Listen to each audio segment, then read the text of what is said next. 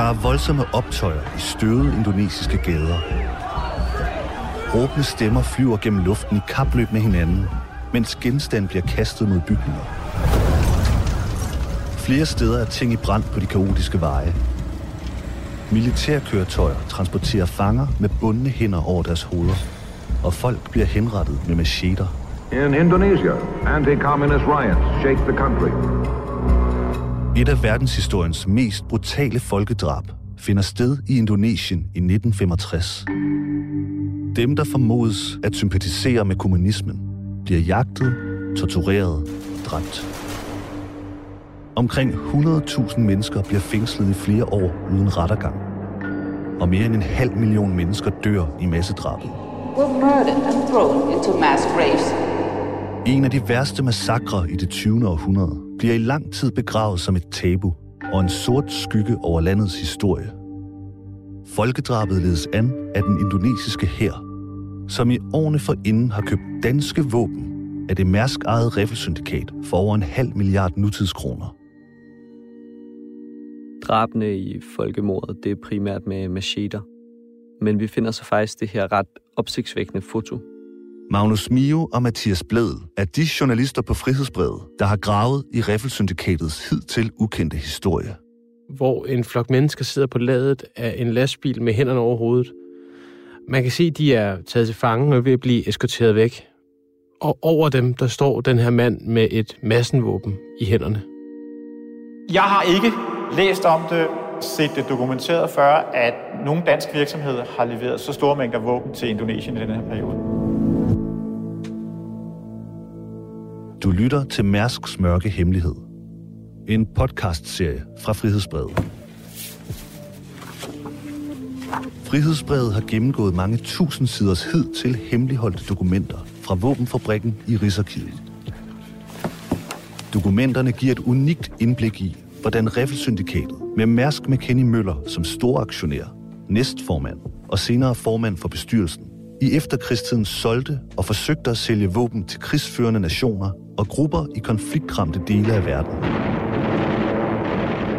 Det foregik i den helt store skala og fortsatte til langt op i 1960'erne. Det er jo øh, ganske overraskende, at han spiller en, central rolle.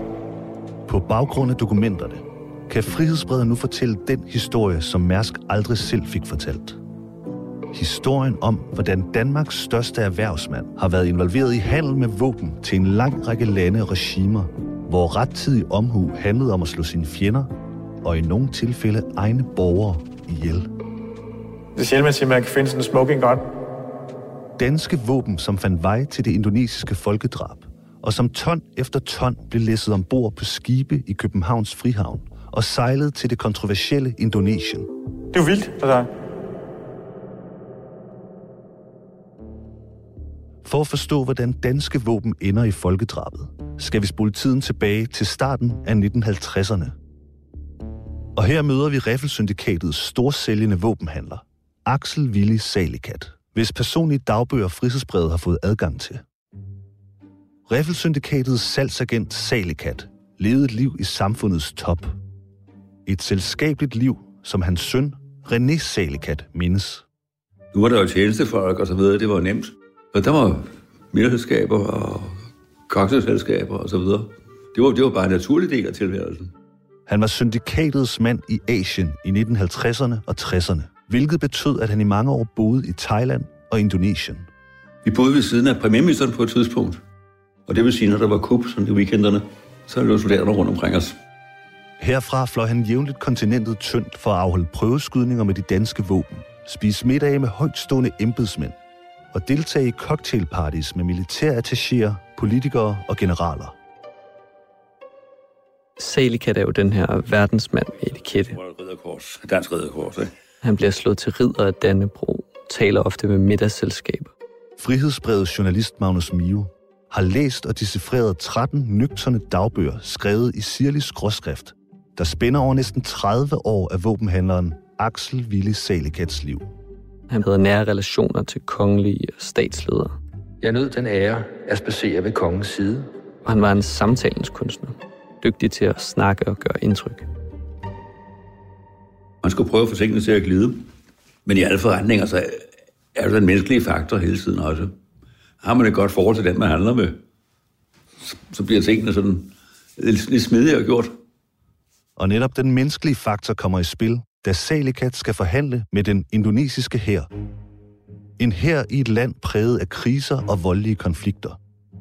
Her møder Salikat en helt central person. En indonesisk oberst, hvis navn dukker op både i Riffelsyndikatets våbenkontrakter i Rigsarkivet og i flere af Salikats mange dagbøger.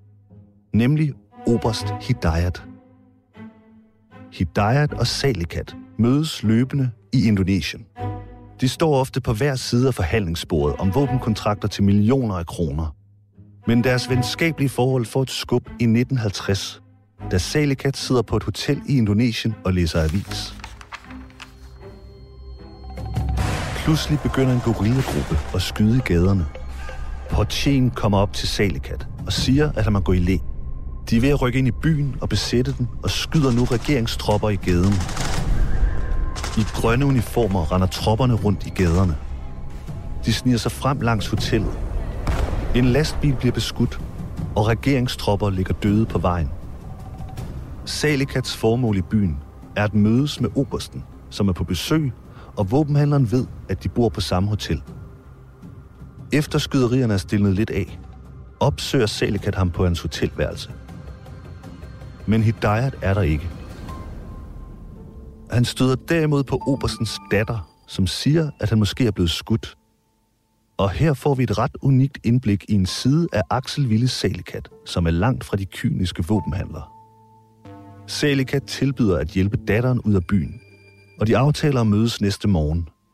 Planen er, at oberstens datter skal følges med ham til Jakarta under dække af at være hans sekretær. Det lykkedes Salikat med lidt hjælp fra sine mange forbindelser at skaffe flybilletter. I nattens løb trækker gorillestyrken sig dog ud af byen, og Salikat modtager et brev om, at obersten er dukket op, og igen kan tage sig af sin datter og kone. De to krydser veje i lufthavnen, og i farten får Salikat flettet ind, at de jo har et møde på Hidayats kontor næste formiddag. Og til mødet dagen efter får våbensælgeren en stor tak for sin hjælp. Og kontraktforhandlingerne fortsætter lovende derfra, skriver Salikat i sin dagbog. Næsten præcist et år efter er Axel Willis Salekat igen tilbage i København. Det er en stor dag for våbenhandleren og for Riffelsyndikatet. De får nemlig fint besøg fra Indonesien.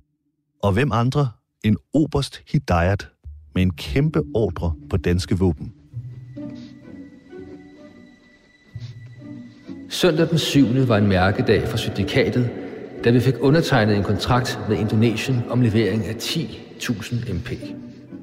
Colonel Hidayat var kommet tilbage til København om morgenen. Og netop den her ordre er jo enormt vigtig. Syndikatet sælger de her 10.000 maskinpistoler til Indonesien i 1951.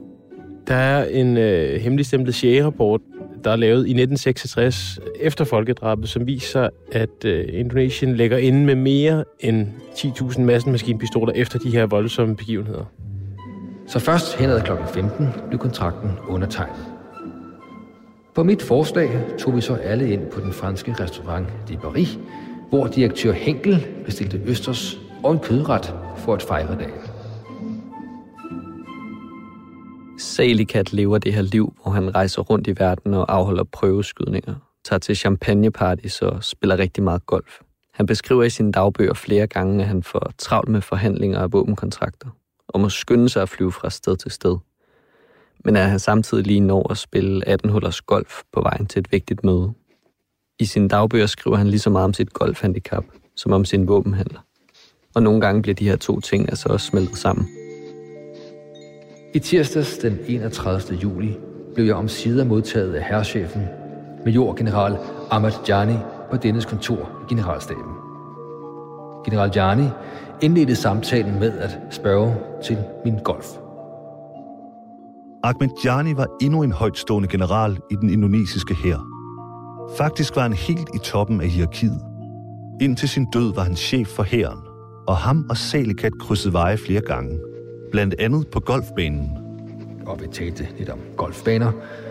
Om søndagen, to dage før, vekslede vi ord oppe på golfbanen i Bogor.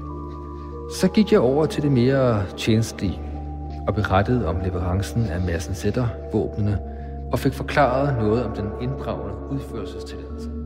Ahmedjani har sidste ord i en række af de våbenhandler, som Indonesien foretager med riffelsyndikatet.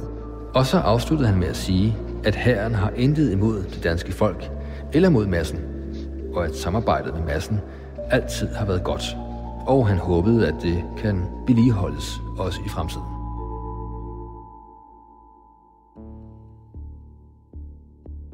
Og syndikatets mand Salikats vellykkede brug af sine diplomatiske forbindelser i våbenhandlen med Indonesien var talrige.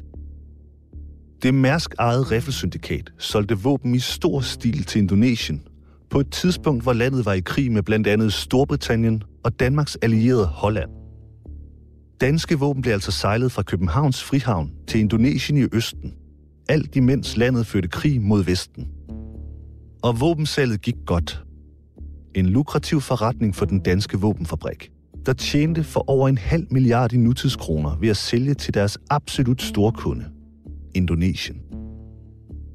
Våbenfabrikkens største kunde i landet var den indonesiske hær, som modtog tonsvis af de danske våben i 1950'erne og 60'erne. Men Riffelsyndikatet og Salikats våbenhandler gled ikke altid lige let. Som årene gik, begyndte Riffelsyndikatet at møde mere og mere modstand fra den danske regerings side. Eksporttilladelserne bliver af flere omgang inddraget på grund af en række konflikter og krige, og godkendelsen af de mange handler med Indonesien begynder at blive sværere for den danske våbenfabrik. Men syndikatet talte sin sag hos både den danske regering og de våbenkøbende lande, når våbenhandlen mødte modstand. Og det er her, den succesfulde våbensælger Axel Willis Salikat kommer ind i billedet.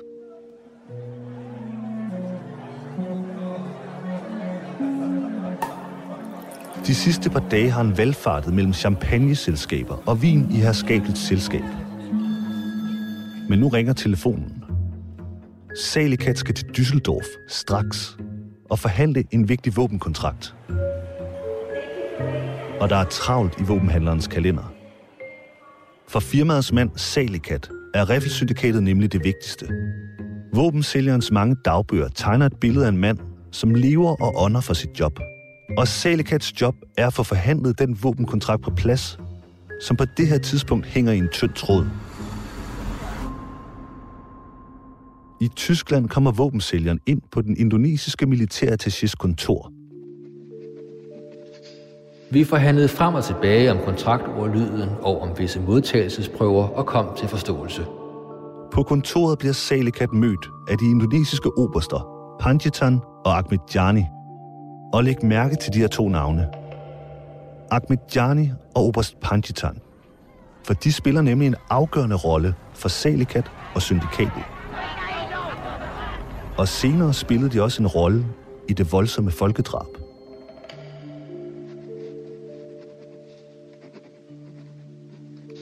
Men da jeg så meddelte, at jeg kun måtte underskrive med forbehold, indtil de har betalt sin afdragelsesrate per 29. 4., blev der lidt af en opstandelse, og Oberstjerne blev meget afvisende.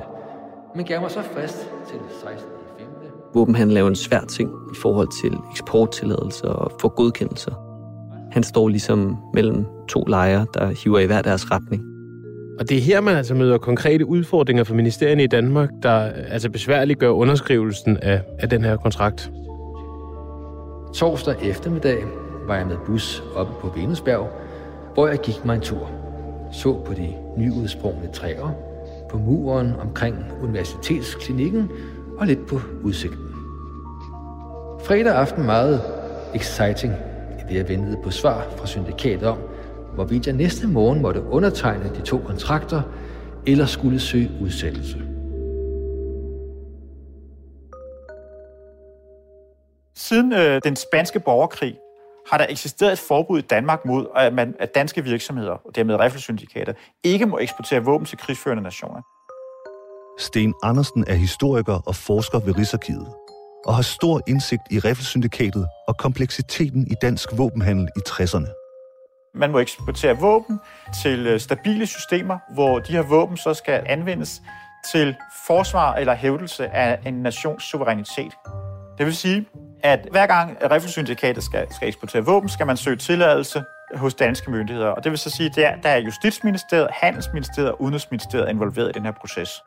Altså, der er danske interesser på spil, når man sælger våben. Og Danmark har ikke nogen interesse i, at man sælger våben til krigsførende nationer. Selikat får af Riffelsyndikatet besked på omgående at rejse hjem. Han får i farten med sin talegaver og sin charme overbevist Oberst Panjitan om, at bombene på vejen udelukkende skyldes det danske handelsministerium, og at våbensælger nok skal overtale det danske embedsværk til at give tilladelse til våbenhandlen med Indonesien. Don't worry, I'll fight for you, lyder ordene fra Oberst Panjitan. De to har nemlig opbygget et godt forhold gennem årene, hvor de har holdt adskillige møder og deltaget i de samme cocktailparties, mens Axel Willis Salikat har boet i Fjernøsten som en form for våbendiplomat for syndikatet. Salikat bevæger sig i de kommende dage i pendulfart mellem Riffelsyndikatet, Handelsministeriet og Mærsk-kontoret for at lande våbenkontrakten med Indonesien. Våbensælgeren bliver kaldt til møde med Handelsministeriets kontorchef, og de diskuterer sig frem til en art kompromis, som syndikatets mænd bliver enige om, at de må forelægge fabrikkens bestyrelse. Og lige her lander vi gennem våbensælgerens dagbøger direkte ind i kontrolrummet af den danske våbenhandel i et helt afgørende øjeblik. Så kørte vi fra Rigsdagen hen til Mærsk-kontoret til møde med skibsredder Mærsk Møller, som dikterede ordlyden af den affattelse af garanti tilbagekaldelsen fra Handelsministeriet, som bestyrelsen kan acceptere. Et øjeblik, som frihedsbredets journalister Mathias Bledel og Magnus Mio stusser over. I Rigsarkivet er der jo ikke noget konkret dokumentation for, hvor involveret Mærsk egentlig var i de her handler. Og der dukker jo så simpelthen det her spor op i dagbogen, der ligesom konkret beskriver, at Mærsk havde hænderne direkte nede i en våbenhandel, der foregår her. De eksempler, jeg har set her, de viser i hvert fald, at, at øh, Mærsk personligt også var involveret øh, på en meget direkte måde i øh, nogle af de her våbenhandler i hvert fald. Paul Vium er ekspert i dansk udenrigs- og sikkerhedspolitik efter 1945 og professor emeritus på Københavns Universitet. Og det må jeg sige, det er jo ganske overraskende, at han spiller en, central rolle, i hvert fald i de her konkrete sager. Salikat stod nu på Mærsk med Kenny Møllers kontor og forhandlede våbenkontrakter i samarbejde med den store danske erhvervsmand. Og mens de står der, ringer telefonen. Mens vi sad der, telefonerede Lieutenant Colonel Panchitan til mig fra Bonn. Det er den indonesiske oberst Panchitan. For at få at vide, om jeg nu havde fået grønt lys til at underskrive. Ist das Wetter in Dänemark jetzt schön? Forhandlingerne er stadig i orden, og Riffelsyndikatets repræsentanter må trække tiden. Fra Mærsk-kontoret tog vi tilbage til syndikatet for at drøfte sagen yderligere. Og Jansen kørte mig hjem og var indenfor til en drink. Syndikatet mangler stadig regeringens tilladelse til at underskrive kontrakten på deres store salg til den indonesiske hær. Og Salikat er det diplomatiske lim, der skal holde de to ender af våbenhandlen sammen. Syndikatet får altså travlt. Og for firmaets mand Salikat er det her ikke bare et spørgsmål om en kontrakt og nogle få kroner i provision. Det er et spørgsmål om liv og død. Syndikatet sætter alle kræfter i gang for at få Handelsministeriet til at godkende en aftale, så de kan skrive under med indoneserne. Og Salikat frygter, at de overvurderer deres egen hånd i dette pokerspil, nedfælder han om de hektiske dage i sin dagbog. Efter gentagende møder med Handelsministeriet skriver Salikat. Til møde oppe hos skibsredder Mærsk Møller, som nu er ved at blive indforstået med at acceptere den store ordre på de af Handelsministeriet tilbudte betingelser. Og i løbet af torsdagen fik han bestyrelsens godkendelse. Det er altså Mærsk, der skal acceptere de her betingelser fra den danske regering på syndikatets vegne. Salikat ringer med det samme til Oberst Panchitan. Fra Mærsk McKinney Møllers kontor tager våbensælgeren det første nattog direkte til Tyskland og underskriver to kontrakter om våbenhandel, der betyder, at Riffelsyndikatet de efterfølgende år skipper tonsvis af våben afsted til det kontroversielle styre. Og det er faktisk ikke den eneste gang, at vi kommer tæt på Mærsk McKinney Møllers indflydelse i våbenfabrikkens handler med Indonesien gennem våbensælgerens Salikats mange dagbøger. Under en senere forhandling, som også møder problemer, fordi den danske regering har inddraget våbenfabrikkens eksporttilladelser, lykkedes det den tilsyneladende dygtige våbenhandler Salikat at gyde olie på vandene i et forsøg på at overbevise indoneserne om at lime i to revne våbenkontrakter sammen. Salikat lander en aftale, men han kan ikke få sat den endelige underskrift, før han får grønt lys fra en helt speciel herre. Det var jo en bitter pille at sluge. Men nu er heldigvis forholdet mellem Indonesien og Holland ved at blive normaliseret. Men jeg må i alle tilfælde vente på besked fra syndikatet. Og direktøren tør ikke tage afgørelsen uden skibsredder Mærsk Møllers godkendelse. Og han er bortrejst, vist ude med sin jagt. Våbensælgeren noterer altså med sin sirlige håndskrift i sin dagbog, at Mærsk McKinney Møller har det sidste ord i forhandlingerne, og at han dermed ikke kan træffe en afgørelse uden skibsrederens accept.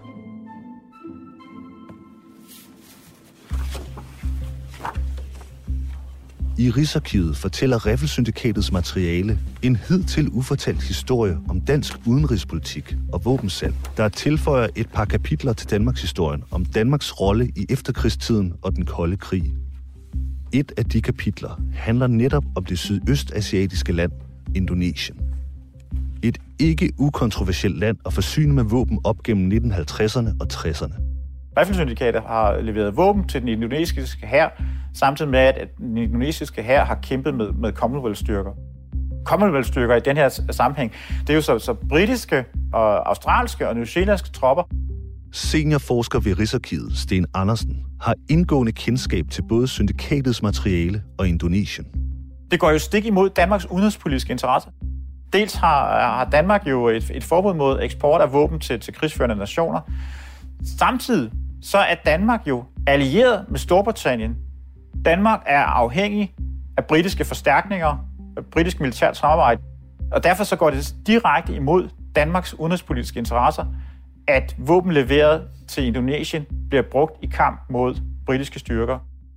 Jeg har ikke læst om det, set det dokumenteret før, at nogle danske virksomheder har leveret så store mængder våben til Indonesien i den her periode. Indonesien bliver afkoloniseret fra Holland i årene efter 2. verdenskrig. Med landets nye selvstændighed åbnede der sig en guldår for den mærsk ejede våbenfabrik. Det viser dokumenterne fra Rigsarkivet. Alt imens den kolde krig rasede, solgte man våben for millioner af nutidskroner til et land, som op gennem årene flyttede mere og mere med Kina og kommunismen, og som flere gange i perioden førte krig med Danmarks allierede og Vesten. Umiddelbart så virker det som om, man sælger våben til de lande og de regeringer, som er interesseret i at købe. At man øh, ikke primært har ideologiske motiver, men, men økonomiske motiver. Man sælger, hvor man kan tjene penge på det, øh, groft sagt. Også historiker Paul Villum har beskæftiget sig indgående med Indonesien i netop den tidsperiode. Indonesien er jo interessant, fordi det har vi jo præsidenten Sukarno. Sukarno var Indonesiens første præsident og sad på magten i mere end 20 år. Noget, som seniorforsker ved Rigsarkivet, Sten Andersen, også har beskæftiget sig med. Han prøver at, at nærmest at kvæle de indonesiske kommunister, samtidig med at han jo via sin, så sin, sit samarbejde med kommunisterne amerikanerne bliver betragtet som en, der har en alliance med kommunisterne. Så det er jo et meget kompliceret spil, der foregår i Indonesien. I am proud. Men det korte og lange er jo altså, at Sukarno faktisk øh, har en, en relativt stærk position også der i starten af, starten af 60'erne. Men som årene går, bliver våbenhandler med Sukarnos militær sværere og sværere at få tilladelse til fra den danske regering. Danske våben må ikke blive eksporteret til nationer, som der er krigsførende. Sukarnos Indonesien fører blandt andet en blodig krig mod Danmarks allierede Holland i starten af 1960'erne. Og midt i den periode førte det til en interessant betragtning i syndikatets våbensælger Axel Willis Salikats dagbog. 11. januar 1962. Salikat skriver jo så i sin dagbog, at 1962 bliver et skældsættende år for ham, og for syndikatet, fordi at der er de her problemer med, med tilladelserne. Måske mest i forhold til Indonesien. For kan syndikatet må fortsætte sine forretninger med Indonesien, når den danske regering har inddraget de givende udførelsestilladelser netop nu? Vel kun hvis Sukarno falder, eller hans udenrigsminister med flere. For Sukarno bliver nok. I alle tilfælde formelt. Det er jo ret vildt, at han skriver ligesom, at syndikatet kan formentlig kun fortsætte deres forretninger med Indonesien, hvis Sukarno bliver væltet. Og det viser jo på en eller anden måde den her sådan lidt kyniske tilgang til ideologi og politik, at man, man mere bare betragter det som forretning og, og kigger efter egne interesser på en eller anden måde. I virkeligheden så, så foregår der jo flere krige i Indonesien. Der foregår jo også en, en, nærmest en, en borgerkrig i Indonesien. Alt imens de danske syndikatvåben flød fra den københavnske frihavn til Jakarta. Danske våben som støvede brune papkasser i Rigsarkivet giver et banebrydende nyt indblik i. Vi åbner de her kasser, og så kan vi se en række kontrakter på store våbenleverancer. Og da vi bladrer igennem de her mange papirer, der dukker der den her ene store kontrakt op fra 1951 på 10.000 maskinpistoler. Så er der en anden kontrakt, der viser 5.000 maskingeværer, og i 1962 er der en på 1.000 maskinpistoler. Og sådan fortsætter det kontrakt efter kontrakt op gennem øh, 1950'erne og 60'erne, hvor man bygger en ret stærk relation til Indonesien. Samtidig så finder vi de her dagbøger, som vi systematisk gennemlæser. Altså, Riffelsyndikatet er jo afhængig af tilladelser fra den danske regering, og må jo ikke sælge til krigsførende nationer. Den offentlige fremstilling og deres forsvar er jo tit, at de jo ikke gjorde noget ulovligt. Men de her dagbøger fra en profileret våbensælger viser altså, at der er nuancer til det her spørgsmål. At der foregår et form for togtrækkeri, hvor man ligesom påvirker embedsværket. Og at der er nuancer til våbenfabrikkens bevidsthed om de her konflikter og krige. Historiker og seniorforsker ved Rigsarkivet, Sten Andersen, har siddet med store dele af Riffelsyndikatets materiale i hænderne, og han har indgående kendskab til vilkårene for dansk våbenhandel i efterkrigstiden. Det der er jo det interessante ved, ved en række af de her sager, det er jo, at der løbende foregår, kan vi sige, en diskussion og en forhandling om, hvornår er noget en krig, og hvornår er noget ikke en krig. Det, der kendetegner den kolde krig, det er jo det, vi i dag vil kalde øh, proxykrige, eller lavintensitetskonflikter, hvor man jo i Udenrigsministeriet og Justitsministeriet skal sidde og vurdere, er der krig eller ikke krig. Og der sidder jo altså så embedsmænd i de her respektive ministerier, først og fremmest Udenrigsministeriet, som skal sidde og tage stilling til, er der, er der krig eller ikke krig. Og der foregår simpelthen en sagsbehandling, og på et tidspunkt så får Riffelsyndikat jo inddraget sine eksporttilladelser, og så får de jo så på et senere tidspunkt får de så grønt lys og kan eksportere igen. Og det er virkelig det, der er det spændende. Hvad, hvad er der sket her, og hvad har gesandskabet i, øh, i Jakarta, hvad har de indberettet til, til Udenrigsministeriet, og hvad er der foregået af sagsbehandling? Det er jo virkelig det, som, som, som er, er det interessante at, at prøve at kigge på her. Og en af de aktører, som har etiske bekymringer om det danske våbensalg til Indonesien, er Udenrigsministeriets Paul Fischer. Efter at den danske regering har trukket eksporttilladelserne tilbage i 1962, tager våbensælgeren Salikat ind til ministeriet for at tale med dem om netop det. Fischer sagde, at man i Danmark jo ikke gerne ser, at dansk fabrikerede våben bruges til at dræbe mennesker med. Bekymringerne fra det danske udenrigsministerium bider historiker Paul Villum mærke i. Jamen, altså, jeg har jo set et dokument, hvor, hvor øh, Paul Fischer, en jurist i Udenrigsministeriet, taler om, at man jo helst ikke vil sælge våben, fordi de slår jo folk ihjel. Men det er jo sådan med våbenhandel, at øh, våben er beregnet til at slå folk ihjel. Det er jo ikke det samme som at, at sælge øh, smør eller, eller termostater. Det er jo alvorlige ting, vi taler om her. Og dagbøgerne giver ifølge seniorforsker ved Rigsarkivet, Sten Andersen, et interessant indblik i de etiske dilemmaer ved våbenhandlerne som historiker skal jeg jo altid sige, understrege først, at det er en anden tid, og man kan sige, øh, at det er jo, det er jo rationalerne var anderledes. Men, men når man har sagt det, så er det jo også vigtigt at understrege, at øh, aktørerne i 60'erne havde jo også etik og moral, og, og virkeligheden, så, så man kan sige, Paul Fischers udmelding, at det udtryk for, for naivitet, fordi våben fra Riffelsyndikat er jo selvfølgelig skabt til, at, at de skal kunne bruges. Men det viser jo, at der var altså en etisk grænse for, hvad danske våben måtte bruges til på det tidspunkt. Og det kobler i virkeligheden tilbage til forbud fra den spanske borgerkrig. Danske våben må ikke blive eksporteret til nationer, som der er krigsførende. Riffelsyndikatet har på det her tidspunkt allerede skibet massevis af våben ind til den indonesiske hær. Og tre år efter, i 1965, splittes den her i to fraktioner. Og her vender vi tilbage til det blodige indonesiske folkedrab i 1965. I årene inden det omfattende folkedrab har landets leder, Sukarno, danset på en knivsæg mellem kommunismen og Vesten. Men op til de voldsomme begivenheder har han rykket sig tættere og tættere på kommunismen, og flere gange fordømt vestlige handlinger. Et ryg, der ender med at få ham afsat efter folkedrabet, der står på i et år.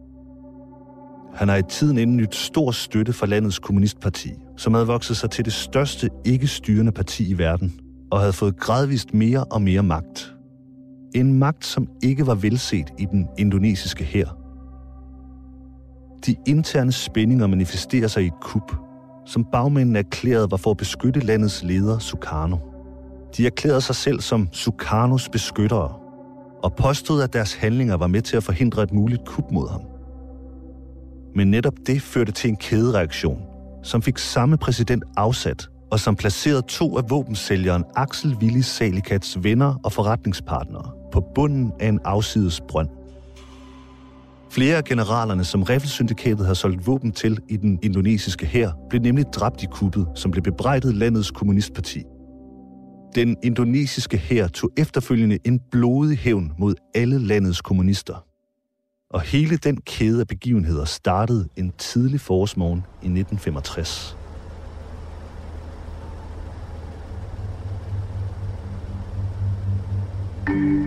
Klokken kvart over tre om natten forlader syv delinger af tropper i den indonesiske hær i busser og lastbiler en militærbase syd for hovedstaden Jakarta. Det er natten til den 1. oktober 1965. Delingerne er på vej mod syv højtstående generalers hjem. Og det er ikke et høflighedsvisit, som de mange tropper aflægger i de tidlige morgentimer af den første efterårsdag.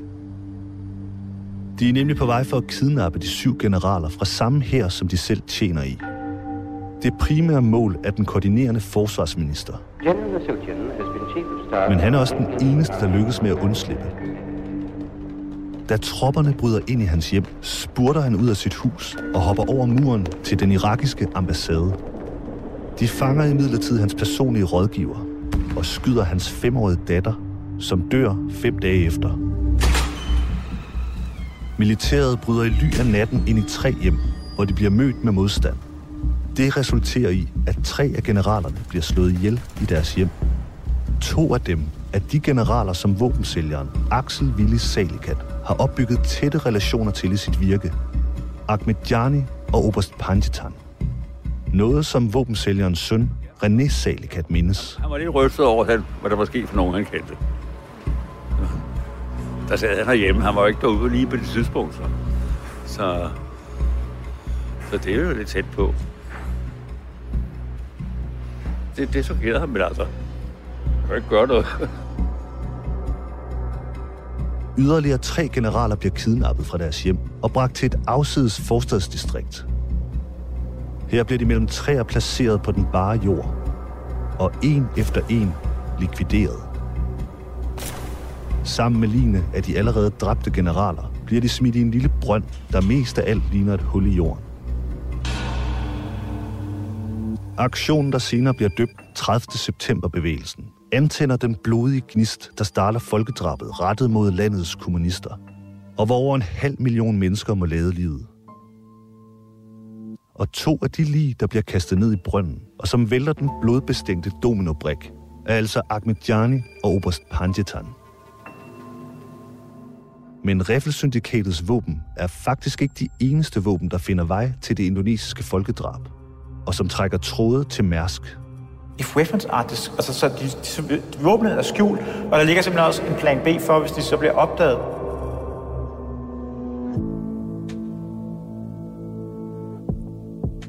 Du har lyttet til andet afsnit af Mærsks mørke hemmelighed.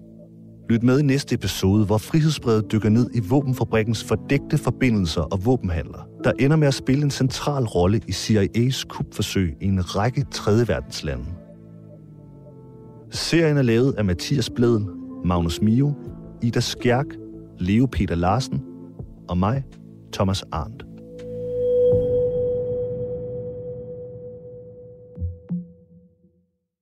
Du har lige lyttet til et gratis afsnit af en podcast fra Frihedsbrevet.